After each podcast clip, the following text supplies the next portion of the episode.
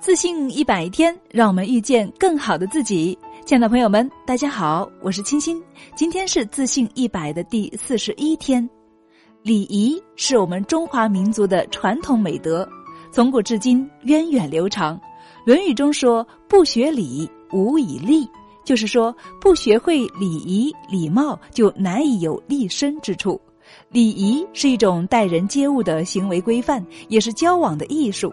它是人们在社会交往中，由于受历史传统、风俗习惯、宗教信仰、时代潮流等因素而形成，既为人们所认同，又为人们所遵守，是以建立和谐关系为目的的各种符合交往要求的行为准则和规范的总和。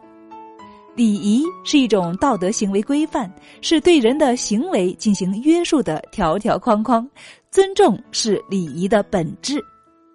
对一个人来说，礼仪是一个人的思想道德水平、文化修养、交际能力的外在表现；对一个社会来说，礼仪是一个国家社会文明程序、道德风尚和生活习惯的反应。做人先学礼，礼仪教育是人生的第一课。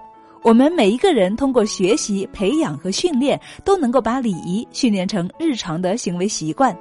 良好的礼仪不仅对我们的提升个人综合素养有着重要的作用，同时对于我们的工作和社交也同样有着深远的影响。学习礼仪是我们每一个社会成员都应有的义务和责任。